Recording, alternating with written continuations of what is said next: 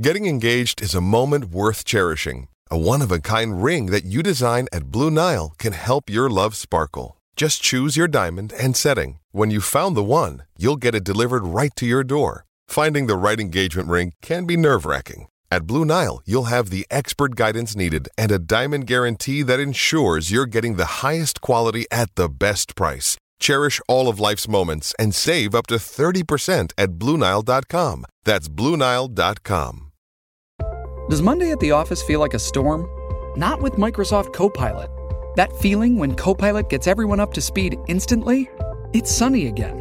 When Copilot simplifies complex data so your teams can act, that sun's shining on a beach. And when Copilot uncovers hidden insights, you're on that beach with your people and you find buried treasure. That's Microsoft Copilot. Learn more at Microsoft.com/slash AI for all. The Final Furlong podcast is brought to you in association with AtTheRaces.com, the ultimate resource for racing fans. Welcome along to our Royal Ascot review part two. I'm Emmet Kennedy alongside the McFlurry loving at the races pundit, Mr. Kevin Blake. Hello. So we're doing this in real time. We've just recorded part one. Have you finished the McFlurry? Oh, gone. Yes, very much so. I didn't have time to defrost an ice cream, Kev, so I'm floating on fumes here. So let's get kicking into it, shall we? Um, day four? Yeah, that's right. Uh, so the going is good to soft, soft in places, uh, good on the good to soft on the round course. It wasn't really though. It was good ground No. at that stage. Yeah, and, and this is the thing. It did dry out pretty fast, to be fair. Yeah. Uh, Daahyeh went on to win the Albany Stakes as four to one Where are you favorite, putting that tea from? Probably from Gath. Uh, who knows? Jesus. Who didn't run in the end, so we didn't have to discuss him. Uh, so Daahyeh for Roger Varian and David Egan. Daahyeh, Huge success for David Egan, by the way. Uh, Celtic Beauty back in third, and uh, Aurora back in uh, back in third. Sorry, Celtic Beauty back in second. God, I'm I'm, I'm in a sugar low, a big big sugar low. Um, big performance for Roger Varian, and uh, a fine performance from this filly in the Albany Stakes. Yeah, she's a lovely filly. Um, the, she was very good on the clock first time at Newmarket, and she very much built on that here. Um, you'd be delighted for David Egan. He's a real, a real nice lad. Um, and I know that that kind of gets done plenty now when you're talking about fellas that have just won races. But um, I've met David a few times now, and Jesus, he conducts himself really well. Just a nice, pleasant young lad. Uh, and you'd be delighted to see him get success, and he's getting plenty of it. As Mick Um, McCarthy would say, he's a good lad. He is a good lad. I know he's a very likable chap, and I'm sure he'll he'll keep kicking. His his feet seem to be firmly on the ground, and he should uh, he should keep kicking forward. And uh, yeah, it's just a good performance. She was much the best at the line. Um, the dream was alive for, for Celtic Beauty there for quite some time, um, as she had uh, on her previous start at Naas, travelled really, really strongly into the race. And um, I was just second best on the day, but a, a smashing run for Ken Condon and uh, and David Kelly. Um, do do any any other? Oh, for the winner, Bloodstock Corner and the winner um, by Bated Breath, who had three winners, I believe, at Royal Ascot, which is um, which is some return for a sire that's uh, you know very much a, a working man's sire. In that you know he's always stood for eight or ten grand. He's a, very much a rock solid, proven sire, and um, it's great to see the likes of him getting plenty of success on a stage like this. Um, and I'm sure anyone that has foals or yearlings or mares and foal to him will be absolutely delighted. So um, kudos to Bated Breath. Uh, Nothing wrong with beating a No Nay Never and uh, a Kodiac as well, despite the fact that they were big prices. Uh, Aurora in, in particular. In behind, Kev, you'd written extensively about Wesley Ward's record at, at the Royal Meeting, and we talked about this with Peter in depth. And Peter was was of the view this six furlong thing is nonsense, and he's going to prove it. The stats were there to say that it is a problem with his juveniles. And in the end, Nayibeth couldn't beat Jelly Petton. There's not a whole lot behind them, uh, between them at the end, but they're 12th and 13th. And it's another example of Wesley Ward, whose horses had run well, you know, particularly, God, the one on the Queen Mary, jeez. But um, for, for whatever reason, over six furlongs, they struggle in juvenile races. Yeah, it's it's not difficult to see why. You know, he trains his horses for precocity, for gate speed, for early speed, and uh, all of those things are a bigger advantage to his horses over the shortest possible trip, mm. which in this neck of the woods is five. Um, that's where he's enjoyed all his success with his two-year-olds at the meeting, and um, and didn't get on the winners board this time uh, which I'm sure was a source of frustration for him. Uh, Kimari, the one that got away, I suppose. But oh. um, yeah, like and Pete says Pete Pete's view was that maybe kind of Wesley just had, had a bit of a thing in his head that he was really keen to have a winner over six just to put the thing to bed. But um, yeah, I think I think maybe playing to his strengths might be best advice going forward and just focusing on the five furlong races um, because that's where he's enjoyed um, a ridiculous amount of success for considering where he's based. And uh, I'd imagine he'll have more success over that trip in the future. But yeah, six, it just seems to be a bit of a struggle for, for these horses to, to last uh, over the extra furlong. She's a horse I would definitely keep in mind. I'm not taking anything away from the winner whatsoever, but I would keep her in mind given the regard she was held in. Oh yeah, yeah, yeah. Would knock her. Be yeah, it'd be interesting to see if some of these two year olds come back. You know, we've seen that with, with Wes Ward before. He, he brings them back. Um, didn't you know? Often with the winners, obviously didn't have a winner this time, but um, they're, they're always fascinating when they come over. I hope he's not discouraged um, by what happened last week because it really does add to the meeting and uh, adds an extra layer of intrigue. Well, ten winners in total in ten years. I don't think he can complain too much. You know, you're going to draw a blank at some stage. Um, so so that's only natural. Uh, podcast alert. There's another interview podcast on the way for you in the final furlong very soon. We have our Irish Derby weekend preview coming up with Roy Delargy the Blakester and myself. And on Monday, we will review the Curragh with um, a woman making her debut on the podcast, Sarah Lynham, which I'm very much looking forward to having Sarah on the show. She's, um, if you read her blog, it's excellent, and she speaks very well about racing. So it'll be good to get her her input on uh, on the racing ahead. She's a luddite. She has no clue about the technical uh, intricacies that are involved in getting on a podcast like having a Skype line and WhatsApp, but we'll sort it out and she'll be on. We'll have a bit of fun. Um, I mentioned this because Rixie's on holidays. Now, I made some statements on the podcast that made me look a fool, a bigger fool than usual, Kevin. Uh, and I'm happy to stand over those podcasts and be deemed a fool. Sir Michael Stoute, you will be allowed to challenge me to a duel and slap me right across the face when you see me in person next time. And uh, indeed, Electra Niarchos can do the same thing about Circus Maximus. But there was a very, very bold statement made by Rixie of this parish. he said the derby was rubbish. Rubbish! The worst derby I've ever seen. They've all finished in a heap. It's no good. Well, may I put it to you, who is not here to defend himself, Rixie, that the sixth has come out and won the St. James's Palace Stakes, and the third has come out and absolutely, to quote Kevin Blake, bolted up in the King Edward VII Stakes. That Derby's looking all right now, Kev. Um, yeah, early indications are encouraging. Um, there's a clear case for why Japan has improved. Um, they're chasing their tail a little bit with him in the early part of the season. He was seriously weak in the betting, both for the Dante and the Derby. And it looks like to be a case that he's kind of peaked on his third run here and put up a, a very impressive performance. Um, you know, the the race was run to suit him in terms of pace. He was held up. I, I thought was a good pace.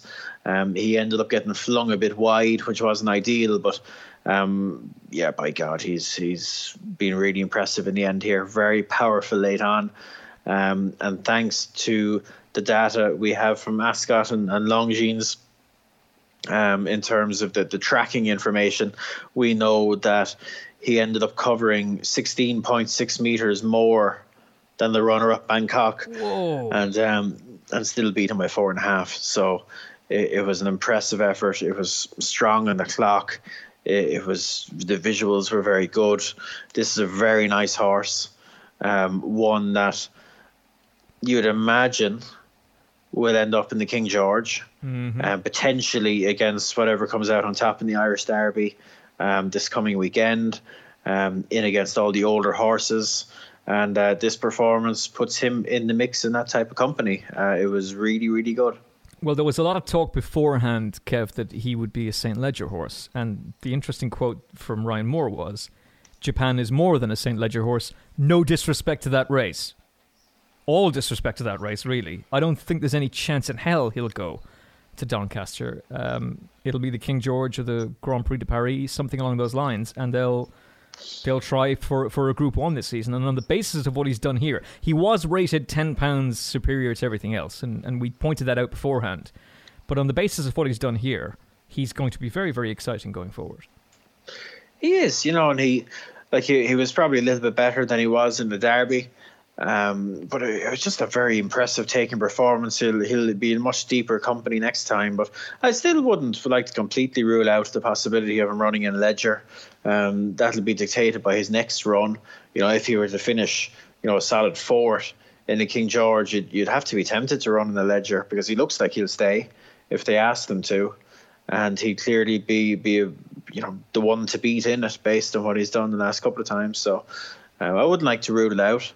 Um, yeah, but this, was good. This was a good performance, one that bodes well for him going forward. Get your money on Broome for the St. Leger on Sky Sports Racing, and we'll be counting our money for years to come.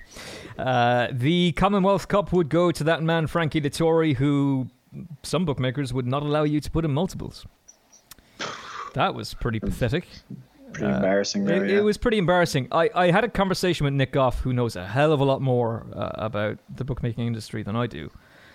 And he was talking about. I'll try and break this down very, very quickly. He was essentially saying that some bookmakers could not put themselves in the position where they would bankrupt themselves by, by doing this.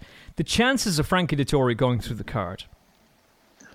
And if you look back on his Magnificent Seven, which my mother was working that day, and there was a woman who had a super hinds on, and there was loads of punters just piling on 20s and 50s and 100s, just blindly backing Frankie. And they wiped out the bookmaker that day. Now, that bookmaker thrived afterwards.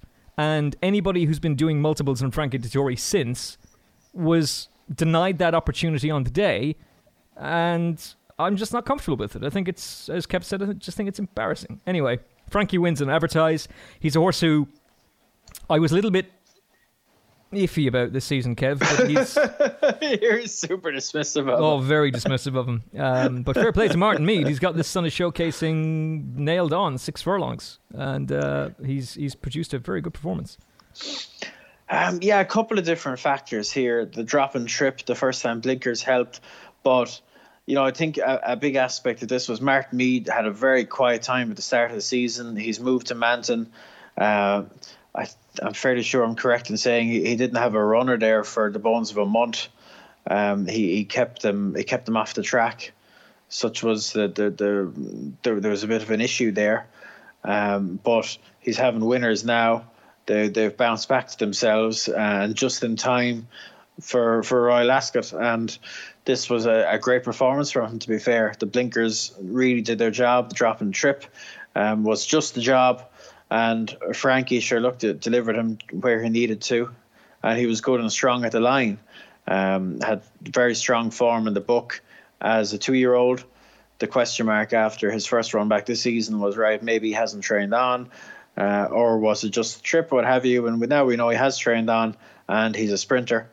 So he can kick on now, and, and we'll see where he ends up. He'll be he'll have to take on the older horses soon enough, and uh, we'll get an idea of the level of this form. First impression would be, you know, maybe not the strongest Commonwealth Cup we've seen, but we'll let him go and, and, and see where he slots in against the older horses. And um, and yeah, look, there's a good bit to pick through in this, but but advertised was much the best on the day. I think it's fair to say. Yeah. Um, just a brief word on on Manton. That's the the yard that had been owned by the legendary Robert Sangster and it's a very, very famous yard. Yeah, a huge, massive property there near um, near Marlborough, I think, in Wiltshire, off the top of my head. Um, Brian Meehan's been in there for, for years. Like it's so big, you can set up like multiple trainers in there, and they, would hardly see each other. I'd say it's a massive, massive property with like endless gallops. Um, and George Baker was in there for a while. He's no longer in there, and um, Martyn Meade has invested in there and is now based there. Uh, so yeah, like it's a place that, you know, the, the, the history of it is quite um, infamous in a way, wasn't it? Robert Sangster set up um, Michael Dickinson to go in there, who yep. was, you know, obviously a hugely successful jumps trainer at the time, and was basically given a blank check and say, right, you you tell us what you need, and we'll put it in to to make you. Um, give you a world class facility to hopefully go and be a big force in the game, and it did not work out at all. And um, that that arrangement ended. Uh, and there's been a few different people in Manton since, and you couldn't say that it's, it's ever established itself as a as a a leading um, training facility, I suppose, if you want to put it that way. But it, it has produced plenty of Group One winners, and now it has another one in advertise. 50 classic winners from there. It was established back in 1860. 50? That many? Wow. Yeah, but it, but bear in mind it was established in 1860. Oh yeah, this oh yeah, this was you're not talking post Sangster, okay. Yeah. yeah. yeah. Um, Sangster bought it in 1984 for how much? Oh, billions. 10 million pounds. Oof. In 1984. So that's what? Yeah, that, 120 million? um, no, I remember I read I read somewhere at some time there was a figure for the amount of trees that Michael Dickinson had planted around the place, like thousands and thousands and thousands of trees. Um, back back at that time, uh, it was just a, it was a mad old. It would have been an interesting place to be around at the time, I'd imagine. Like, and I'm a bit of a sado this way now, but if you go onto Google Earth to that neck of the woods, like you'll get an idea of just how extensive this place is and how extensive the gallops are. Oh, like it, it is it's mad. Massive. Yeah, it's, it's just massive. how big it is. It is massive. Uh, John Gosden, Barry Hills, Michael Dickinson have all have all been based out of there as well. Um, yeah, it's look, it's it's a fascinating place, and Martyn Meade has acquired it now.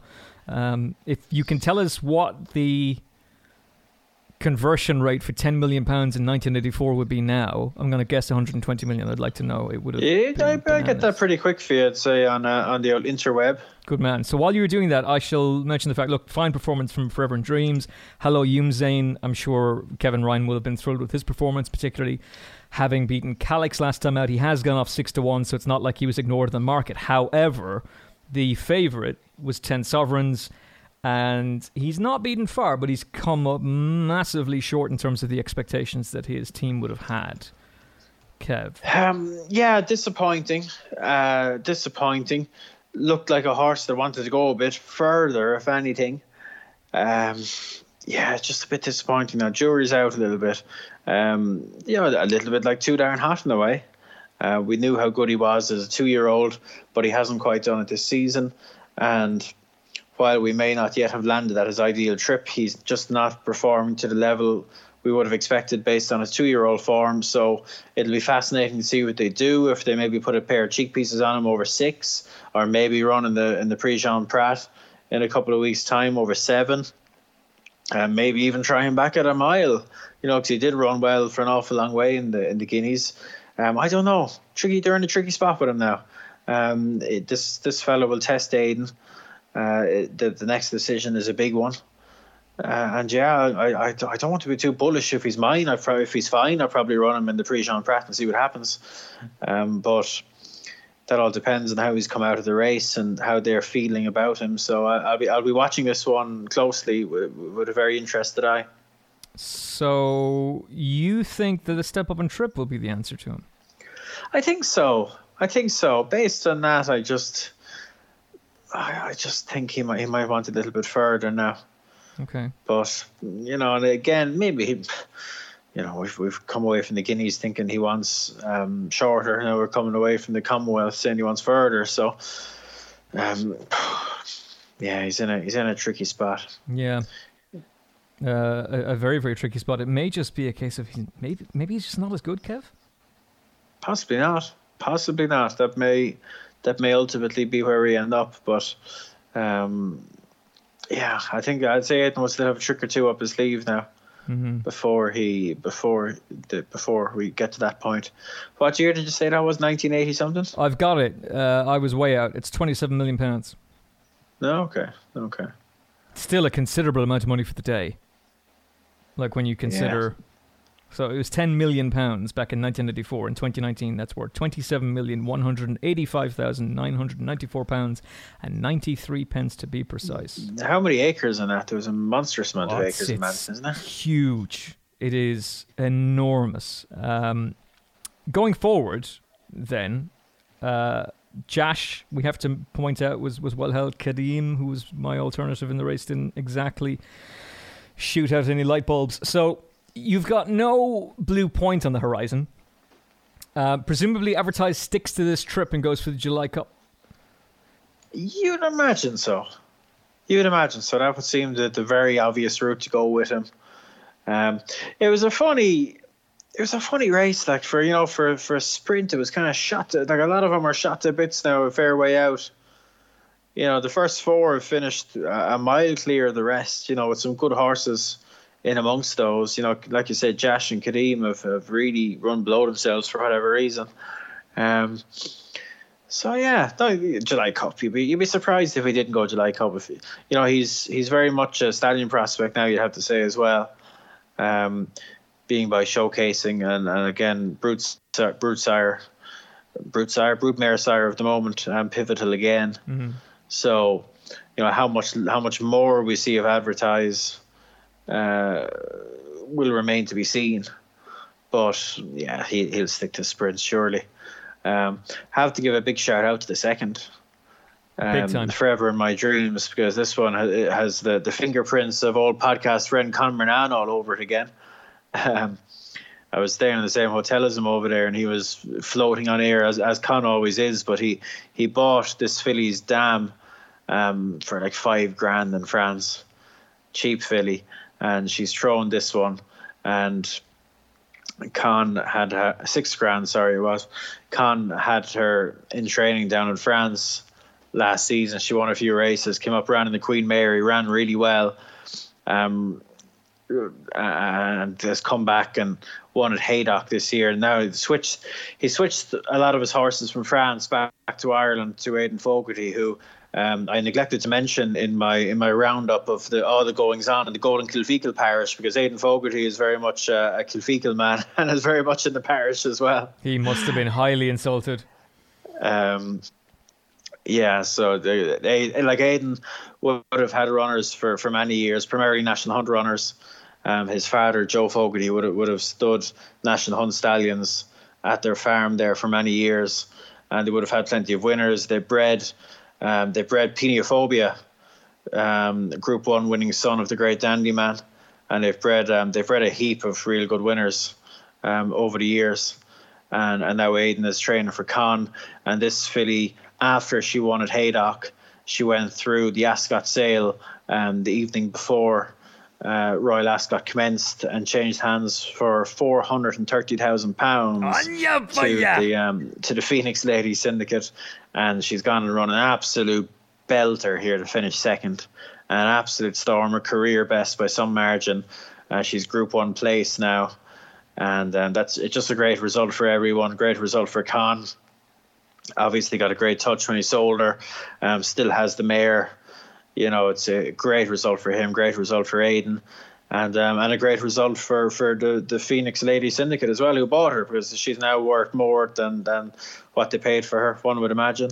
And they look to have a lovely filly to, to race on with. Yeah, and they've they've managed to nail themselves a hundred grand straight away, hundred and seven thousand five hundred. So the Yeah, investment is already paying out. That big time, big time. But well done to Con, who's a regular listener to the podcast, and keep up the good fight, my man. Uh, now, while I was having a pop at Rixie earlier on, to be fair, he was all over Watch Me, and um, well done to the To be to be fair to Rixie, Rixie had a serious week He had a the, brilliant on week. the tippet front. He had a brilliant and week. he was he was just as unbearable as you could imagine he would be. He he was in the press room there for much of the week, and he's actually worse than you. He's worse than you watching races. Inside in the middle of the press room, we're going to hundred uh, uh, professional press people in there, and Rixie's giving it the come on, Frankie, come on, Frankie, come on, Frankie. and then the finishes.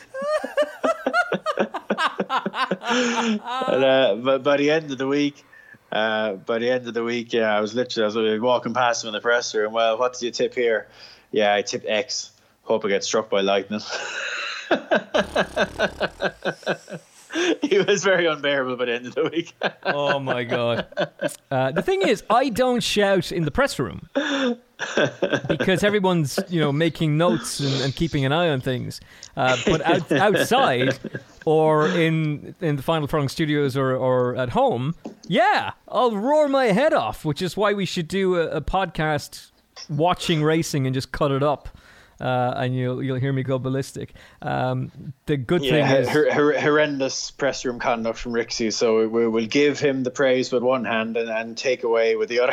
by the way, by the way, Kev, they don't like that at Royal Ascot. That's that's against ethics. Like I, I it's suspect, protocol. I say if you wouldn't mind just conducting yourself with a little bit more decorum, young man. Yeah, well, one of the green coats should have got him up with a scruff and thrown him out. Big time, big time. Don't care who you work for, mate. You are out of here. Uh, so yeah, he listen. The only good thing was that he wasn't wearing skinny jeans because they're banned for for Alaska. um, so watch me goes and, and wins. Well done, Rixie. Twenty to one. Uh, as you said, he was floating on air. Car Park Two celebrations all over the shop. Hermosa um, ends up getting fairly well held in the end, Kevin. It was a, another big surprise. I suspected a lot of people thought that Aiden was going to do the treble on the day. Um, but let's focus on the winner because she was undoubtedly, for all that I thought Japan was brilliant, she was the star performer on the day. Watch me. She was really good. Um, and, you know, you watch back the, the French 1000 Guineas and, you know, she's clearly much better than the bare form. How much better was a matter of opinion and those that took the chance on her being much better than it um, got great rewards here at, at, a very chunky price. And and look, she's ultimately won well. She's travelled very straightforward uh, for Pierre Charles Boudot and and put the race to bed very well. Um, much the best on the day. And uh, and it's just a, a, nice filly going forward. Um, Hermosa, I take the view that she was just a bit flat um, she looked a little bit to me a bit on edge beforehand, uh, and seemingly that's not her. And maybe just three races in, in, a short space of time was maybe just weighing on her a little bit. Um, there wasn't as much fight in her uh, as you'd expect based on Newmarket and the Curragh. You know, Pierre Charles Boudot was clever. He kind of leaned on her once he got past her just to make sure she couldn't come back at him and if she'd had a, a clearer go with him, she might have came back a little bit better. But that's just that's just splitting hairs now. The the best filly won, but Hermosa, I wouldn't think this is a, a reflection of the full extent of her ability. Um, I'd imagine I could be wrong. I'd imagine they'd freshen her up and maybe look to go up to ten furlongs. And might be the way to go with her, but I wouldn't be giving up on her as a potential star filly for all that it was disappointing to see her beaten and uh, and Jubiloso, who, you know, the the chat about Jubiloso's work was, was the talk of Ascot for for the first couple of days. Um, talk of uh, of gallops at Newmarket, where she's absolutely humbled Sang- Sangarius and others. Um, and she's run very well to a point. She's taken a step forward, maybe not as big a one uh, as many were hope as her supporters were hoping for, but a step in the right direction. Probably just a little bit raw for what was being asked of her here. And it wouldn't be a surprise at all now she goes on and wins a Group 1 later in the season. Um, for all that, I'm sure some would be disappointed that she couldn't go a little bit closer here. Yeah, she was held by two fillies though, two very very good fillies. I, I would think uh, the the fact that Ryan Moore couldn't get to the lead, like Hermosa, in my mind, is more of a galloping filly. She's a little bit like Winter in that sense, in that she's not necessarily a a massively turn of foot filly who's coming from off the pace. She's a she's a grinder out in front who leaves everything in her wake and then goes. Um, and the fact that she was drawn wide and Ryan couldn't get to the lead, that probably did hamper her a little bit as well as her possibly being a little bit flat. Um, you Ryan may look back on it and wonder might it have been different had he made more use of her. But you know, he was drawn well outside Pretty Pollyanna. Pretty Pollyanna was was fairly set on on going forward herself. Um, you know, we know that she isn't necessarily the strongest there at a mile, so I'd say Ryan was just a bit conscious of getting getting hooked up in a in a battle for the lead. You know, the the pace that they did go was was was fair. You know, I so it might just be again splitting hairs to say that she could she might have helped herself by going a bit faster. Maybe she would have, but I, to be honest, if she went faster, it probably would have settled up even more so for Watch Me, who looks to have a sharp turn of foot. I just think on the day, Hermosa was just that bit flat, and she was going to struggle to to keep Watch Me off her in the closing stages, whichever way the, the, the first half of the race went. Yeah, well, with the handicap of having Olivier Peslier off her back, she absolutely failed. Poor Olivier. He gave her a shocker in the French Guineas. We called him out at the time, and we'll call him out again. And uh, Pierre Charles Boudot uh, gave the horse an absolute stormer. And yeah, look, she looks a very exciting filly going forward, and hopefully we'll get to see a bit more of her in the UK and Ireland. Um, you'll definitely get to see her though if she is competing in France live on Sky Sports Racing for the first time in 32 years. A female jockey wins at the Royal Meeting. Take a bow, Hayley Turner. The knighthood must be on its way. Arise, Sir Hayley. Um, thanks be. 33 Sir Hayley? Arise, Sir Turner. Um, Sir Turner. Bri- well, Brienne of Tarth can be a Sir. Why can't Hayley be a Sir? Uh, gotta get that old Game of Thrones mention in if you, if you can. Uh, spectacular scenes in the winner's enclosure. It was, it was brilliant. And to be fair, Hayley Turner is probably the first female jockey that you can look at on the flat and say, well, she's really thrived out a professional career for herself. And she's struggled with the decision to retire, which has seen more comebacks than Muhammad Ali. But rightly so, because she loves this game and she's an in demand rider. Trainers and owners want her, and she's backed that up by being the first for 32 years since Gay Kelleway, who incidentally backed her to win the race and was happy to after time on Twitter afterwards um, uh, that, that she's the first one to go and do it. And it's it's a great time for female jockeys with Rachel Blackmore on over jumps and um, Bryony Frost, and uh, you've got. Um, plenty of young female riders coming through. Josephine Gordon uh, as well, but Hayley Turner has been the trailblazer for quite some time, and she now has this accolade. Yeah, look, and it's a nice box to get ticked. Um, it was it seemed a bit of an aberration. Look, Hayley Turner's had bigger uh, achievements in her career than this. You know, she's a Group One winning jockey. Um, but it, it, was nice for her just to just to get that box ticked because it, it had been an awful long time.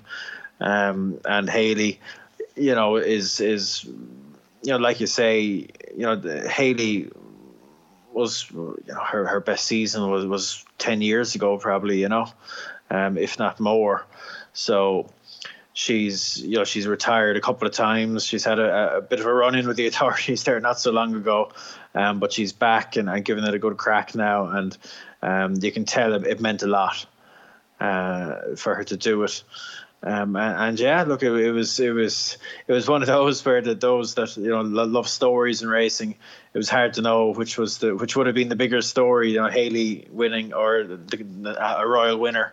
Uh, with magnetic charm just being touched off in second, but it, it was nice. There was a great feeling around the place afterwards, and everyone very happy for Hayley. And um, yeah, look, I, I thought it was a huge run from the filly in second myself, Magnetic Charm. Her form had got a good boost with Twist and Shake running very well in the coronation um, in the previous race. And she did a big job trying to give an awful lot of weight to the runner up uh, uh, and made a very bold bid. I think she's a, a, proper stakes filly, already a listed winner. She'll be she'll be getting proper group black type in the near future, I'd imagine. And thanks be, you know, she'll still be, or she'll still be, you know, have handicaps open to her after this. She's she's, you know, out of the handicap winning here, and um, it wouldn't have been too easy to find on the old form book. But I think she's gone up to a revised rating of 90 now, so they can they'll still be able to go fishy fishy in, in nice handicaps um, and pick up another one. An official rating of 84 carrying 8 stone, an official rating of 105 carrying 9 stone 7 for Magnetic Charm. Just goes to show you how difficult it was for the Queen's filly, but she's run a stormer, as you said, Kev, and a win can't be too far away. Uh, Baghdad wins for Ryan Moore and uh, the King of Scotland, Mark Johnston. Uh, just about, just about getting up, and this then was adding to the excitement of the, the jockeys race between Frankie and, and Ryan. It was long odds on that Frankie would win it, but the fact that Ryan beat him a short head here just sort of added to that intrigue for, for Saturday. Um, fine performance from both jockeys and a fine performance from Mark Johnston. Yeah, um, and to be honest, I, I, take my hat off to Mark Johnston now because I thought he'd made a, a, bit of a balls of this. To be honest, because um, this horse won the, the King George V handicap last season, Um, you know, a race that's worked out incredibly well in the meantime. You know, first 11 back in third, cross counter back and fourth. Um, it, it, just and heaps more. It just worked out to be a very, very strong handicap. And Baghdad won it off 90. And um, he'd had a fracture afterwards and was obviously on the comeback trail, but he was he was off a very nice rating for this race. You know, when when he made his comeback, you tend to need to be kind of high 90s to get into this, and and you know 98 was what ended up being the bottom weight in it. And his, his first run of this season was off 98. And um, at the time, I'm thinking, right, you don't want to win this, Mark, do you? A nice run here would be lovely. And just a nice run. And you'd be spot on for Ascot. And sure enough, he had a lovely run in his comeback at Newcastle. Close third, went up two pounds. The, the, the, the race planner in me was like, oh, thing of beauty. Beautiful perfect mark now, Mark. You're on the perfect mark to get into the Duke of Edinburgh. Do nothing. Do nothing. Don't run him again. Send him straight to Royal Ascot and you'll go and win the Duke of Edinburgh. Beautiful. Couldn't be better. Sends him to Newmarket and wins. Like, Mark! Jesus! You've left behind the Duke of Edinburgh to win, uh, you know, albeit a, a, good prize at Newmarket. I'm like, come on! But uh, obviously, the horse, Mark knew better and knew he had enough up his sleeve to uh, to take what was a, a four pound uh, rise forward to, to the Duke of Edinburgh and go and win anyway. Although it, it, it mightn't have been quite so desperate if he hadn't picked up those four pounds extra because he only had a short head in hand at the line. Um, but but to be fair, shaped better than than the than the ultimate winning margin. Um, he was in the race a lot earlier than uh, than the eventual runner up and um, job done. And you know, a great job to get a horse back from a fracture, um, and not uh, no easy feat to win handicaps at the Royal Meeting two years in a row. And uh, Mark has gone and done it. Yeah, no, very, very despite, despite his best efforts to ruin it. Despite his best efforts to throw it all away.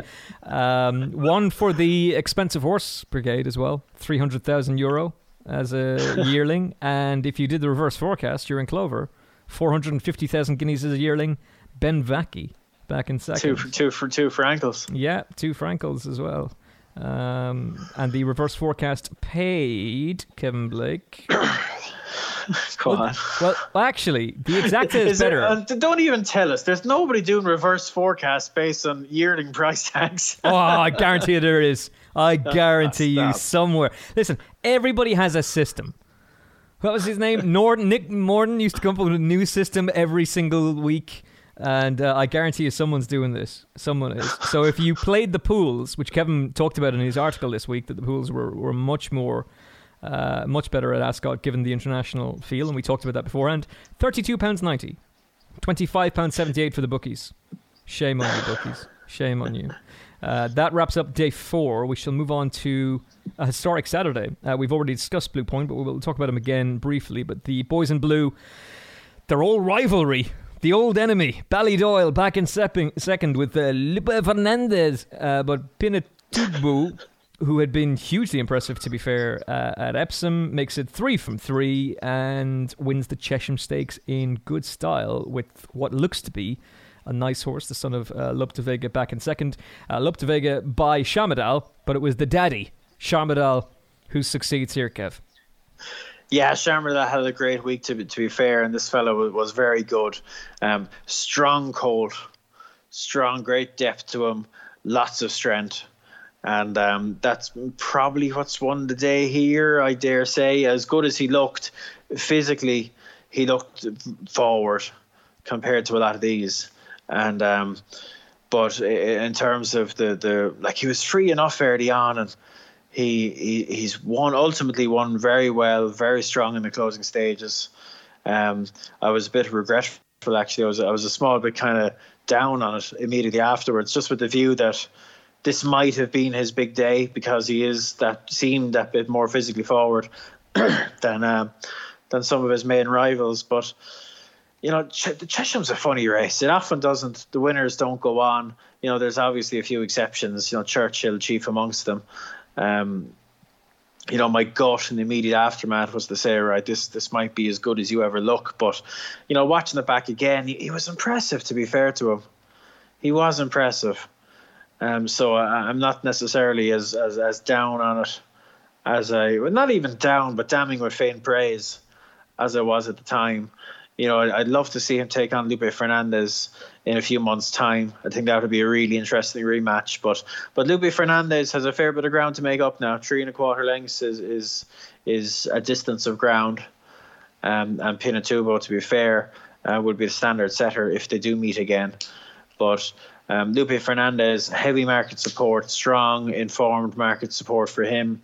Um, scopy horse, you know, will do better with time, and you know, shaped well for a long way, but just maybe got caught out for a, a, a kind of a lack, a lack of, a lack of strength late on that um, that Pinatubo very much has physically. Lope Y Fernandez, he might he just might not be there yet, and th- this could be the classic case of the. Um, you know, watching a an under 15s rugby match, and there's a there's a stocky, sturdy lad there that's kind of bossing the show and running over the big, tall, lanky lads. But you you go back and watch the same group of lads when they're under 18s, under 20s, and the the uh, the the stocky lad hasn't really grown all that much, and the the big tall lanky lads all of a sudden they've been in the weights room and they've uh, they, they've they've filled their frame, and it, it's very much a different story as to who's dominating who. And I just I, that that would be my my impression that if they meet again at the end of the season, that Lope Y Fernandez will will have progressed, and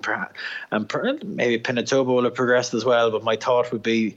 Lope Y Fernandez is, is, is, is his rate of progression uh, might be that bit stronger than Pinatubo's, and the hope would be that that rate of progression would bring him past Pinatubo, but it's no certainty. Um, two two nice horses here. Shamardal Bite Giants Causeway out of a Dalakhani Mare and Lava Flow. He's beautifully bred. You would very much like to see him go on to, to greater things. But your talk about their conformation beforehand is, is very, very interesting. Lope Y Fernandez, obviously uh, a half to the mighty Dark Vision the superstar, um, which may have contributed to his nine hundred thousand pound yearling price tag. Who knows? But uh, speaking of Dark Vision, it's going to be the vintage stakes next for Pinatubo at Goodwood. Uh, I would imagine that Lope Y Fernandez will target something in Ireland. Yeah, you know, there's a kind of a series of races there at um, there's what's it called, um, the Tyro Stakes. Maybe might go for that. That could be the one at Leopardstown, maybe seven furlongs potentially. You know, he, he'd be. I'd imagine he'd be the type of horse that they'll give a. They'll try and keep him at seven, and you know, lead him towards the national stakes. Uh, I'd, I'd imagine that that might be the way they go with him. Um, but yeah, he's still an exciting horse now, and uh, I wouldn't be I wouldn't be giving up on him for all that he was a little bit disappointing, given that he was one of the, the bankers of the week, I suppose, for the Irish. But he um he wouldn't be one to give up on. And and again, like just to reiterate, I, I don't want to be too negative on Pinatubo, but I just don't think his rate of progression will be will be as steep as Lope Y Fernandez. But um, to repeat, you know, Lope Y Fernandez does need to improve a fair chunk to get on top of Pinatubo. What about the so the Tyros stakes as you mentioned, Kevin Leopardstown? What about the Tyros stakes and then the futurity onto assuming that his rate of progression continues and he actually goes and wins those races onto the national stakes then yeah that'd be that'd be a well worn route um, there's there's actually we used well we I say we we I used to have a bit of a, a name for that it was the it was the Teofilo route yeah. I'm fairly sure I'm fairly sure that's the way he went that's exactly how he went um, and Jim repeated it a few times afterwards. But that would be a very kind of a well-worn route. The, the programs there, they're well spaced. Um, and that that would seem to be the, the natural route for them to go. And just looking up here for for the sake of interest, like so I forget off the top of my head what route they went with Churchill after he won the Chesham. Uh, he may well have gone down that road I from memory. similar enough, or did he compete in the Yeah, he he went down exactly that route. Yeah, uh, Tyros um, Futurity National. Yeah. just makes um, sense then that they'll they'll do that. And the exciting thing about that then is that if both continue to progress and they stay fit and healthy, maybe we'll see them in the Dewhurst. Yeah, absolutely. Could could they could meet in the national? Um, the the boys in blue aren't slow about coming over to the national stakes. Right. There's some great yeah. clashes over the years. Yeah, damn right. Um, yeah, and that, that'll be that'll be a fun race. Uh, you know, assuming they both keep going the way we're we're, we're billing them as, as being likely to. Um, you know, Arizona potentially in the mix as well. Aye, aye Pretty exciting one. That pretty exciting one. We'll have to wait and see. This is this is the really exciting time of year about the flat when you've got these exciting juveniles who've put up big performances. I know Lope Y Fernandez has been fairly well held in the end, but you can see the promise there. It was only two weeks since his debut, and Pinatubo looks a very exciting one as well. And as Kev said, you've got Arizona in the mix as well. So this is one of the most exciting times of the year about the flat because you can dream about what these horses can be. The Jersey Stakes over seven furlongs is run on properly good ground. Uh, the boys in blue were being sent off short price favourite with Space Blues, but it was that man Richard Fahey and Space Traveller who came and nutted them uh, with Angels Hideaway back in third. Great result for Fahey. Yeah, and that man Danny Tudhope again. Um, you know, Fahey had been kind of knocking his head against the wall for the week, and it, was great for him to get a winner. Um, wouldn't have been the easiest one to find. He, he's kind of jumped out of the ground. This was another winner for Bated Breath um, out of a Galileo mare. The other coming force in terms of broodmare sires. Um, and yeah, just, just I wouldn't have found this one, um, to be fair. But had been a little bit unlucky at Maisons-Laffitte on, on the previous start and clearly proved much, much better than that here. Um, it, it, was a pretty rough race now in, in mm. places and behind.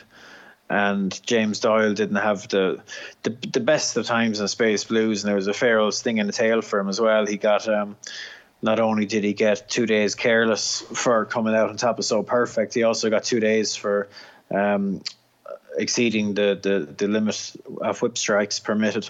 So four day holiday um, earned from this defeat. So that was a bit of a frustrating one for him in what was otherwise a very good week. And um, yeah, I, I just I've, again I don't know how good of a jersey this was without wanting to be throwing stones. Um, the few disappointments behind, um, bit of a left field winner um, you know, uh, I hope it's just the case that the winner has just improved the chunk and it isn't up to scratch jersey. But I, I'll just reserve judgment until we, we see a little bit more uh, in the coming weeks and months. I'll come back to those whip bands towards the end, Kev, but we'll we'll kick on um, and and move on to the success of Defoe, who proved that it was not a fluke in the Coronation Stakes, um, eleven to four. We had talked about it in depth with um, with the lads with Rory and with Declan Marr, and uh, I was kind of a little bit dismissive of Defoe, uh, five years of age and winning a Group One, but Roger Varian's done it again. He had a great week, and um, in the end, you've got uh, Nagano Gold running a massive race for for Christophe Soumillon. The Derby winner, understandably, is disappointing. Southern France disappointing. Salomon, eh, but Defoe, to be fair to him, he's come there very, very powerfully, and he's won with Nagano Gold chasing him. He's he's won well enough. He's he's done quite enough, I thought. Ah, really messy race this from from the get go. Yeah. Uh, incident at the start there that, that um, Masar has stumbled really badly and lurched out to his right, interfering with Nagano Gold. Um, horrendously messy start to the race. Then there wasn't a whole lot of pace on. James nearly um, came off him as well. Yeah, it was messy, very messy. You know, to be fair to Masar, he's run a great race. I think after that, he's got into the race around the outside and made a bid and then just got a bit tired. Um, very excusable wouldn't knock him at all for that. Um, Defoe's done his job. To be fair, he's had a he's had a wide enough spin, and uh, you know there. You couldn't say he got a dream run by any measure, uh, by any stretch, but he picked up very well and, and got the job done and probably matched what he did at Epsom. Um, like this, I just think there's a chance that Gelding might have brought him forward a little bit and it just it just took him a couple of starts to, to hit full stride, and now he now he's rolling. Um, and I, I, wouldn't consider this too fluky, but I know there'd be plenty of people that would consider the runner-up Nagano Gold an unlucky loser. Um, obviously got wiped out at the start, left poorly positioned as the race went, and has run big time in the final few furlongs to, to get as close as he did. Um, a real sickener for his connections, you'd have to say, um, Czech Republic based connections. Um, he's a horse that has primarily raced in, in France and perform to a to a you know a smart level. You know this wasn't a complete bolt from the blue. I know we can be um, a bit dismissive in this part of the world with horses coming from the likes of the Czech Republic, but yeah. he, he had been to France time and time again and, and run to a, a good level um, albeit not not a level like this, but it wasn't a complete bolt from the blue. And his connections can take him forward now to a to a King George, or um, I think there's talk um, Australia is being considered, and you know they can they can be as ambitious as they like now because this was a very good run and entitles them to go compete anywhere they want in the world over a mile and a half or even a bit further. Um, so fair play to them for, for having the, the cojones to come and have a crack. Yeah, and on another day, I mean, I know Masar gets wiped out at the start, so you can obviously discount his run. But on another day, um, you could see Christophe Soumillon getting up on this Czech Republic rider. And look, Royal Ascot is a truly international meeting, so it's nice to see them come over and um, not get stuff. Like Deirdre was well held in the Prince of Wales Stakes, but Nagano Gold runs a, a monster race for Christophe Soumillon, and you'd like to think that uh, Václav Luka Jr., who owns the horse as well as trains him, will uh, will be back for more in the UK, and uh, and why not? Why not? Um, what's your takeaway from this race, Kev? Um, what's my takeaway? What's my takeaway? Yeah, I, I wouldn't have the level of this form super high. You know, there was disappointments and excuses in behind. Defoe did his job. Um, Nagano Gold, bit unlucky. You know, could well be capable of better on another day. Um, I'd give Masar another chance. I'd love to see Masar back at 10 furlongs. Oh. Um, you know, it was only really in the build up to Ascot that, that, that I watched the Derby back again for the first time in a long time. And, you know, to me, he really shaped like a horse. Uh, and looking back on my, my notes afterwards, you know, I took the view that, yeah, he could be one that'll probably be, be better at 10 than 12. Um, so that's something I'd love to see examined at some stage, be it in the in the Juddmonte International or something like that. That'd be that'd be fun to watch. Um, but I just hope I, I haven't seen any reports now. I just hope he's okay after that because that was uh, that start was very very ugly, and uh, and could have been worse. So hopefully he's coming. It wasn't a good experience for him, but hopefully he'll he'll bounce out of it, and we'll get to see him again relatively soon. And in terms of your position on the older horse division now, so we've seen the Prince of Wales Stakes, we've seen this race. What's your what's your thinking now? Yeah, well, Defoe will go to King George, I'd imagine, and you know, being realistic, if the, if the likes of Japan takes him on, the winner of the Irish Derby, um, and others, you know, you'd, you'd, you'd imagine he'll be a, a big enough price. Um, I think the wide the wide expectation would be that he'll come up short at the very highest level against the likes of those horses in the King George. But um, like I say, I can see I can see a reason why he's come forward. I think the gelding might have been a help to him, but um, whether he's come forward enough to be a, a real competitor at world class level, which I don't think either of his last two races have been at a world class level. Um, that remains to be seen. Masar is going to head to the Group 2 Princess of Wales 6 at Newmarket's July meeting. Okay. That's okay. where it's going to go next. So presumably a confidence booster and build from there. Uh, yeah, that'd be that'd be good. Yeah, and, and you would think that he would be able to to go and, and win that race. Um, it'll be interesting to see who turns up in the day. So we've already discussed Blue Point's historic victory. Um, we can touch on it again. It's a double that's only been done three times. He is the third to do so. Choisir was the last to do it back in 2003. Uh, he bows out on the top. I was felt very sorry for William Buick that he wasn't able to ride. Uh, I'm sure James Doyle was absolutely thrilled, but William Buick has since said that he's the fastest horse I've ever ridden. Um, and just the, the takeaway is it was a brilliant historic performance. It was great to see. Yeah, it wasn't as breathtaking as as maybe Tuesday's success, but you're trying to back up at Royal Ascot very quickly. It's never really going to be um, unless you're Coach Choisir but he's gone and done it. And it's just a shame that he's not going to be there for the six furlong division for the rest of the season, given that he's not off to shuttle in Australia like Merchant Navy did last season. Yeah, like uh, to be fair, just on the performance, you know, it might not have been as spectacular in the end as Tuesday was, but I really, it was an enjoyable race to watch, you know, because on paper, it looked likely to pan out better for him than Tuesday did. Um, obviously, it mattered little he, he did his own thing on Tuesday and won anyway, but he was drawn right beside Kachy, you know, here. So you kind of knew, you kind of knew he was going to get a good toe into the race for a long way. And that's exactly what happened. Kachy did what Kachy does. he he pinged the gates to the extent you're wondering did his stall open early, and uh, he's away and, and clear the field early, clear of, of a field of world class sprinters. You know he's just he's just class, and uh, Blue Point got a beautiful toe into the race. Um, probably could have done with Kachy hanging in there for a little bit longer, ideally, if you're James Doyle, because as as we talked about on the, the last podcast, the stiff six at Ascot is probably as far as he wants to go. So um, if he could, if he could have had something to Kachy to lead him into the race for a little bit longer and allow him to take his time a little bit more than he did, it probably would have helped him. But um, he got to the front and, and, and did his thing. It got a little bit desperate late on with Dream of Dreams thrusting at him, but he had enough in reserve to hold on. Um, he he earned it. It was a good, really good performance maybe not quite as good as Tuesdays, but you'd forgive him that given the the, the, the quick turnaround um, and the fact that the, the the course and distance on Saturday probably isn't as isn't quite as suitable as the course and distance on Tuesday. Um, and look, like as I say, he'll he'll be missed. Um, I, I don't really get it. It's a slightly strange. Well, it's, it's more than slightly. It's a strange decision, um, given who owns him.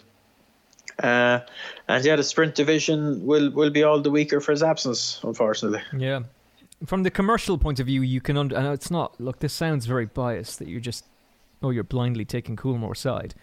But they made it very clear from the get go so that nobody would be backing him for the July Cup that Merchant Navy was going to retire after the Royal Ascot run.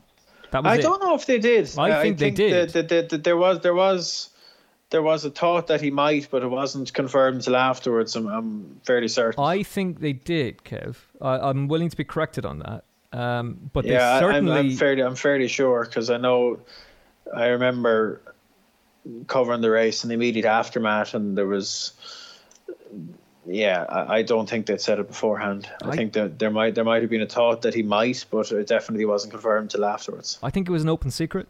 I think it had been it had been there, uh, but they did say straight away, "Dunzo." Thanks very much. There will be there will be no rematch with City Light at the July Cup. We are done. Um, which just you know from a commercial perspective that's fine you know you want to bring them back to australia that's grand but they're not doing that with blue point they're not going to australia which we've established already and the quote from them is we've you know what more is there to prove well quite a bit actually i would have thought you know you've still got very valuable group sprint races that are there go and run them that's what we want to see if you're not going to retire to stud straight away unless there's some kind of a problem that we don't know about. Go. Let let's see him in the July Cup. Let's see him on, on Champions Day. Go to the Breeders' Cup. Let's let's see. This is what we want. But done. Yeah, yeah, disappointing. But look, he will be a fabulous addition to the sire ranks. Jeez, oh, I'd love to use him. I'd, I'd, love to use him myself. Um, but you know, just with just with the connections there, we know how much of a sportsman Sheikh Mohammed is. Yeah. Um, it's just just a surprising just surprising. Um, you know, if they if they wanted to take the view that he'd nothing more to prove, you know, why not retire him after Tuesday? You know, because uh, I don't know how much more he proved about himself on Saturday than he did on Tuesday. You know, it's clearly a massive achievement. But uh, if you want to go down the road of, you know, just uh, having proved ha- having proved everything, you know, what was that on Tuesday? His third or fourth Group One. Um, yeah, it just seems slightly odd to me. I think doing the double yeah. means a lot, and they had Harry Angel last year, and obviously that was a disaster. So you're not going to do the double in that instance, but. Yeah, it's just it's look it's it's slightly odd in, in my mind. Uh, Dream of Dreams has run a cracker, as he said. Kachy, he's run a blinding race to be fair, and he's bringing that while others are failing to progress with the all weather form from Champions Day. Kachy is very much bringing that forward you know, I think Kachy's a re. I'm a huge Kachy fan. Jeez, he's a lovable horse. Um, I just wish he was campaigned a bit differently. You know, like this horse is made for a Breeders' Cup sprint, oh. turf sprint. You know, a Hong Kong sprint. You know, it's no secret he's absolutely deadly round the bend, and um, his connections seemingly. Uh, his owner specifically, I believe, don't want to go to those races. Why? Which I don't know. I don't know. It um, it's it's yeah. I don't know. It, it's he'd be. You'd imagine he'd be deadly round round those. Like he, he's never. I think I'm right in saying he's never run outside England. Maybe they have uh, maybe he has an aversion to traveling. I'm speculating. I've no idea if that's the case, but I'm trying to come up with why you wouldn't go to Hong Kong or why you wouldn't go to America to to races that would seemingly really suit him. You know, Group Ones mm-hmm. that are worth a fortune, Kev. Yeah, you know, he, I'm sure he'll end up with stud somewhere. Like he's a son of son of Kyllachy, um, that you know is is very marketable because he's so he's so likable mm. and he's so fast, and he, he's put together a great CV. Um, you know, he, he was doing it as a two year old as well, but yeah, if you if you want to win a Group One with this fella, lads, you, I think you're going to have to go around a bend, and there's none of those in this neck of the woods. Nope. Um, so it's, it's something I'd love to see. You know, just just as a as a fan of Kachy, and um, from a from a sporting point of view, that would be fun, and I think it would show him to really good effect. And um, may, if if there is uh, if there is a, a, logical reason why, then by all means I'll, I'll, I'll withdraw that comment. But um, if there is a possibility that he could go, I'd hope his connections might change their mind and give him a crack. Well, it's not because, like he's raced uh, in Ireland and had a bad experience. Like he's never in his life competed outside of the UK. Yeah, and look, like I say, maybe there's a reason why, but if there isn't, um, how would you know? well, I, I, don't. That's the thing. Um, they they can't uh, know either. Um, well, I, I don't know. I don't know. Run but, him. Uh, it's it's something I'd it's something I'd love to see, and I'm, I'm I know I'm far from alone in, in that thought. Yeah. Yeah, no, I think that's the, the consensus on social media as well. Uh, that being said, he's run uh, run a stormer, but if you want to go and win a, a, group or grade one, lads, come on, take him over to the states, take him to Hong Kong. There are races to be run with him. He's a weapon around the bend. Uh, Speak In Colours, run another huge race for Joseph, uh, picking up fourth place here. Yeah, massive run. Thrilled with him. Yeah, um, bit worried that the ground was getting a bit spicy for him, but he, he ran really well despite that. Um, he, he could potentially run this weekend at the Curragh actually, um, oh. assuming he's assuming he's okay. Um, in the coming days, he's we, we gave him an entry um, there today so he could potentially back up quickly. Um, he's a horse that uh, it, it, may or may not happen now, but I'd say he's a horse that'll that'll try seven at some stage and um, and it'll be fascinating to see. I, I suspect it'll suit him, but um, we'd have to wait and see. He's operating at a good level at the minute at six, and uh, yeah, thrilled with him. Really good run. Yeah. Um, he would have been one now that um, he he wouldn't have minded an ease in the ground at all. So the fact that he could do it now on on what at this stage was rattling, record-breaking Ascot ground um, is really, really encouraging. He's a super horse. Yeah, no, he really is. That race was fast by 98 seconds as well. Um, Invincible. 98 Ar- seconds, Jesus. Sorry, by 98 seconds. By 98 seconds. The decimal point can occasionally be important, seeing as the winning time was 1 minute 11 seconds 42 splits. Jesus Christ. He's cat Kachy's fast. Oh, He's not that oh, fast. oh my goodness. I need to go to bed. Uh, it's been a long old day. Um, Invincible Army, we talked about beforehand. He was being sent off a short price favorite. That obviously the market got turned on his head with Blue Point in there, and he has been disappointing. If you listen to Declan Mara, you'll have done all right. Um, we all debated about the French horses to going back. Yeah, yeah. One of them didn't even run, and uh, City Light was was well held from last season. So, um, what did you make of the performance of Le Brivido? This was odd. He's running the Queen Anne, and then he goes here. Yeah, he's run quite well, hasn't he? It was, it was kind of a left field thing to do.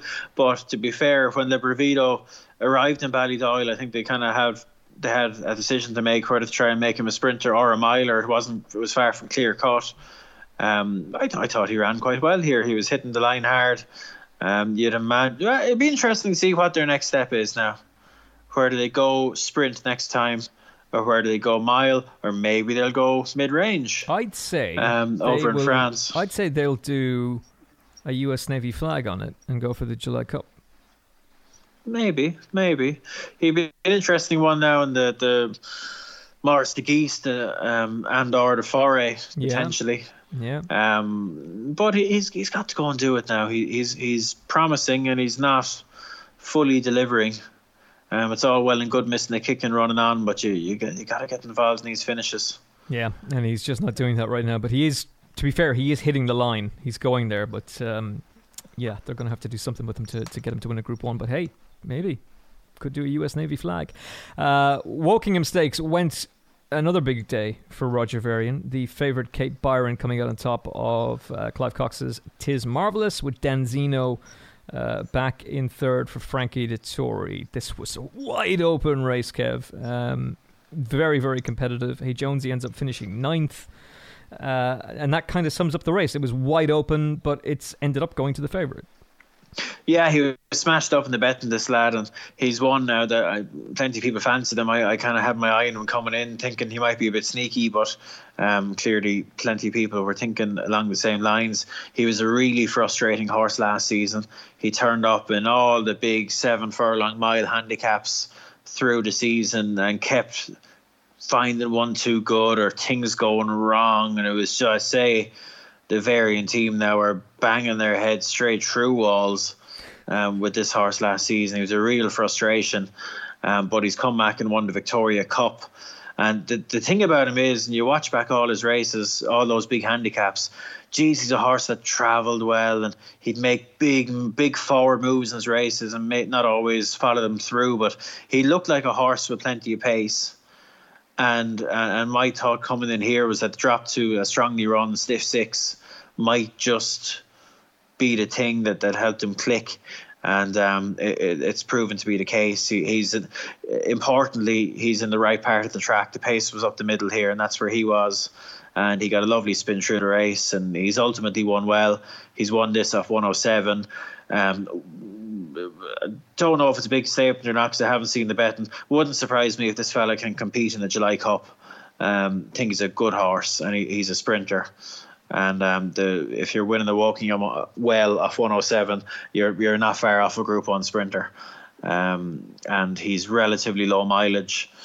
Um, and yeah, I like I like this. I thought this was a good performance. You just um, and, and another one for Shamardal. Yes, another big result for for Shamardal on the week. And you look back through his form last season. Flaming Spear is really solid and a favorite of mine. Ripp Orf really solid. Raising Sand and Ascot favorite. You know, he was beaten by him there, not beaten far. Like Settle for Bay, he's only beaten seven lengths by him in the end uh, over the mile. That drop and trip has clearly had a, a big impact on him, and um, he does indeed have an entry for the July Cup. So yeah, and I could see it. And to be fair, like you know, I, was kind of slagging Roger Varian afterwards, like what a terrible job he'd done. He'd been running the horse over the wrong trip all his life. But um, like if you looked at his pedigree, like he's bred to be a, a mile um, maybe even 10 furlong horse, you know. so, of a Mark of Esteem yeah. Yeah, it's, it's, it wouldn't have been an obvious one on paper, but um, while he frustrated the life out of him last season, uh, he's won a Victoria Cup and a Wokingham now, so he's made up for it in uh, fairly jiffy this season. And um, yeah, I, I can see him going competing in uh, in Group One sprints. I think he's a good horse. Anything in behind that uh, you're putting into the At The Races tracker to watch out for next time out? Um, well, the second I, I fancied the second. The second oh. was the one I went. I was the oh. one I went for in the end, oh. and um, Tis Marvellous, and he's run a great race. To be fair, if you if you watch back to Wokingham last year, that he was he was um, forty, and he, he didn't just get the kindest of the passages. He was made to make his challenge in the wrong part of the track relative to where the action was. And he ran very well considering, and he got a much more favourable spin through the race this time. And he probably wins eight out of ten walking Wokinghams, but he, he bumped into a bit of a good thing here. And um, uh, and just got caught out. But a, a, good solid run, good training performance from Clive Cox. You can be sure he, he, he would have had a repeat bid at this race in mind for him. And he just brought him along steadily this season, got him down a few pounds, and uh, had him cherry right to run a big one on the day and just happened to bump into one that, that could be a Group 1 winner in the making. What a betting week for us, Kev. What a betting week it was. Oh, oh horrendous. oh, my God. Just peas and carrots everywhere. Um, you know what Mick Fitz says? There you go.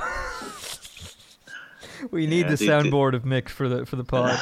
uh, the Queen Alexandra Stakes went to Andrew Balding and Silvestre de Sousa. I'm sure he was thrilled to get in the winners' enclosure. Pallasator's run a massive race. Uh, last year's winner again at the ripe old age of 10 for Oisin Murphy and Gordon Elliott.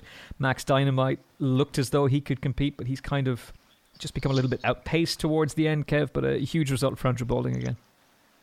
Yeah, and look at a great win for, for King Power. Obviously, extremely tough year, and um, they had had a bit of a tough week. To be fair, coming up to this, they, they had some horrendous misfortune, the likes of Fox Chairman or what have you. But um, last race of the week, bang bang, job done.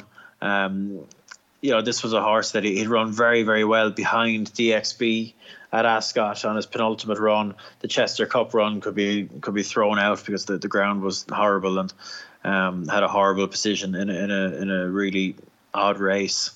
And uh, produced in great shape by Andrew Balding. You'd have to say he'd, he'd had a couple of goes um, at the Ascot Stakes over the years, and you know, I'd run okay, just okay. Um, Not fine. Pre- no, uh, well, fine, uh, maybe last year, but uh, not not so much um, the previous year. But delivered in great shape here and, and grounded out, stays forever, and um, and had a little bit more pace than some of the some of the, the other slow boats in opposition. Um, Palace Pallasator, great job by Gordon. Uh, look, this horse has a very um, checkered history. He's ten years of age. He very much has his own ideas and for Gordon to to sweeten them up to peak him for this day again and run a stormer, having won it last year was was a great job. Um, Max Dynamite, I'm not so sure he's he stayed. Uh, you could have called his stamina into question when he's tackled these extreme distances before, and uh, I I just wonder about his how, how just how well he stays this last the last furlong or two furlongs of this sort of trip. I'm just not 100% sure. Um, lucky deal is slower than a tortoise funeral, um, and, and, and very much showed it again here. It was half the bride a long way out, and just plugged and plugged and plugged. Um, he, he's they need to go really hard in front of him over a really long trip to bring his stamina into play. Um, couldn't go far enough for him. There's no there's no races over longer trips than this. So, um, this is it. Uh, yeah, but he, he ran well to be fair to him, but just um, just maybe didn't go quite hard enough for him on the front end. He is the very definition of a boat. He's Don Poli. Don Poli could have won this race. I, I, I would back Don Poli in a sprint against Lucky D. I'd, I'd back Don Poli in a match bet over this trip uh, on the flat. Um, yeah, put him over jumps and he might win the, the potato race, Mark, possibly. Um, all right, that wraps it up. Uh, Max Dynamite, just before we go, because he was sent off the, the price that he was, he's run tremendously well in two Melbourne Cups, third and second, but he's not the force he once was.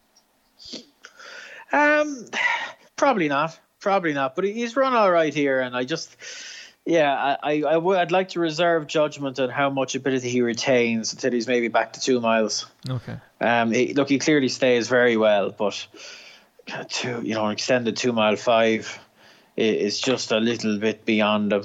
You know, when he ran in, in the Gold Cup a few years ago, um, that was that was my view that he just the it arrived when just when he got into the red zone, he just cried enough you know, I know he's run very well in, in, a Doncaster Cup over a few furlongs shorter, so it's it's a marginal thing with him. But I, I just think when you, when you get up to two and a half and beyond, it's just a, it's just a bit too far for him. It's good crack seeing Black Corton in the lineup. He's finished way off the pace, but um, good old crack seeing him line up. Sure, why not? Sure, sure why not? Yeah. and uh, as the second last horse home said, "Cool, blimey, mate, we're done." Uh, that is your review of Royal Ascot 2019. Uh, Kevin Blake, your highlights, my friend. Um, actually, look, it's boring, but you'd have to say Frankie. Like that was we we we've talked about it on the pod before. You know, sometimes watching on TV or being present at, at a sporting event, you just get a feeling that like, oh, oh Jesus, this is special. Something's going to happen here. This is this is one of those moments, special moments, and it really had the feel of that now at Ascot uh, on Thursday. Oh, oh Lord, the the energy that swept up the place. The he can't do it, can he? Um, and then he goes and gets the fourth in Stradivarius, um, made for uh, a very special feeling sporting occasion. So it, it has to be that, you know, you, you you could be a bit of a hipster now and put up something else, but that's the highlight. You know, there, normally there's no right or wrong answers to these things, but that was, that was the highlight. yeah, I mean, Kev, look, my highlight was Cape Byron, you know, getting it right, training, you know, reversing. uh, to me, it was Frankie as well. It, it really was. Um, because the thing about Frankie is that Ryan Moore is brilliant all right, he's one of the best jockeys in the world and deservedly has the position that he has. And there will be plenty more Group 1 successes for him to come. But you're not putting Ryan Moore on a question of sport. You know, he's not going to sit. Has, he has the, the, the public persona of a turn up, I think it's fair to say. Hayley Moore, turn off the podcast. Uh, I, I, doubt Hayley would disagree. Hayley wouldn't, to be fair. And, Hayley, I, and I'm talking, and I'm talking public persona. You know. Yeah, yeah, yeah. Oh, no, you, you talk, you, you, you talk to people that know the man, and he, he's he's much, uh, a much, you know, he's a funny guy, and I well, don't know him at all. Well, that's that's what's funny about know, it, though. Is I do get told that he's he's quite a witty fella and, and good company. Yeah. Um, when when he's in private, but I, um, I think when the lads have him away at the golf course, he's great crack. Is my understanding, but I can understand why he wants to keep that back for himself now. I, I can, I can, I can. I, I, I, can't personally. Um, I, I, just it never, it never made a jot of sense to me why you'd behave the way he behaves. But um, but that's uh, another conversation for another day. I, I, I can see it. I, I, I can understand it. But Frankie, as you said, if Ryan had done what Frankie did on the Thursday, there would not have been the atmosphere that there was at, at Ascot. And that's no disrespect to Ryan. It's just that Frankie transcends the sport. Everybody loves him. He's this incredible character. He's 48 years of age, and he's still riding at the very peak of his powers. And Cheesy is fresh for it. He really he is, is. He is fresh for it physically. He's he's very very. He looks in in super nick for his age. You know, you know the way sometimes with these older athletes, you watch them walking around and you can just you can just see they're getting they're getting a bit older, showing their age. But geez, Frankie is is is is in some nick. Like geez, and the rate he's going with the with the apparent enthusiasm, like oh, he's he's going to be going. You know, barring something um, unexpected happens. You know, geez, it's hard to see him retiring anytime soon. Yeah, anytime soon. Like you'll be talking kind of you know, nicely into his 50s at this rate. And he has talked about how much he wants, because he rode against his father, he wants to ride against his son. He wants to compete against his son, who's currently 14, I think. So that's that's a new aim for him now, that he wants to keep on going to, to keep that dream alive. So hopefully he can. Hopefully he'll stay fit and sound and well because he's some character. He's just electric. And um, he brings meetings like, like this alive. Uh, look, he might not be he might not be in the same vein of form on a normal day, but I think we can all be like that. But when it comes to the big occasion, on the global stage, there's nobody that you want to be with rather than Frankie Dettori. And, and we had this discussion in the podcast last year. You know, who's the best big race jockey in the world? It's Frankie, isn't it? Yeah, jeez, it takes it takes some whacking now. Because again, we, we've talked about it before. Like with sportsmen, you know, some lads when the pressure, when the real pressure's on, when the real scrutiny's on, when the stakes are, are couldn't get much higher, some lads grow and some lads shrink, and Frankie just becomes an absolute giant on those occasions, and that's been the case for for decades at this stage, and it still is. Um, he's just a, a colossus when the real pressure comes on. There, I don't think there's anyone else you, would want on your side in, the, in those extreme situations that that would buckle a lot of tip top sportsmen. Uh, Frankie's the man I think you, you want on your side more than any other. Well, just finally, so before we go, because thankfully there are a lot of new, a lot of new listeners to the Final Furlong podcast that we can see in the analytics. So first of all, welcome to the show. Um, thank you to whoever that was that um, put Peter Fornatale in his place in Car Park 2. Oh, I love you on the podcast. Oh, when did you start listening to the. I don't listen to the In the Money podcast. What is that? No, the Final Furlong.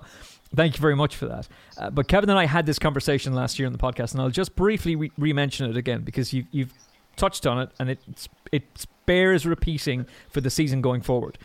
in the moment, in those big race moments, and they're still to come, Kev, the Irish Derby, the Arc, all the big race days, there are certain jockeys that when that pressure is applied, they really do feel it. And for some reason, whatever way the, their cloth is cut, for Ryan Moore and for Frankie Dettori, they thrive. For Christophe Soumillon, thrives. They want the big occasion. They want to embrace it. They're all about it. They love the crowd, and they will take the defeat. If they're wrong, if they make a mistake, they'll take it, they'll handle it, they'll deal with it, and they'll move on, and they'll do it the next time.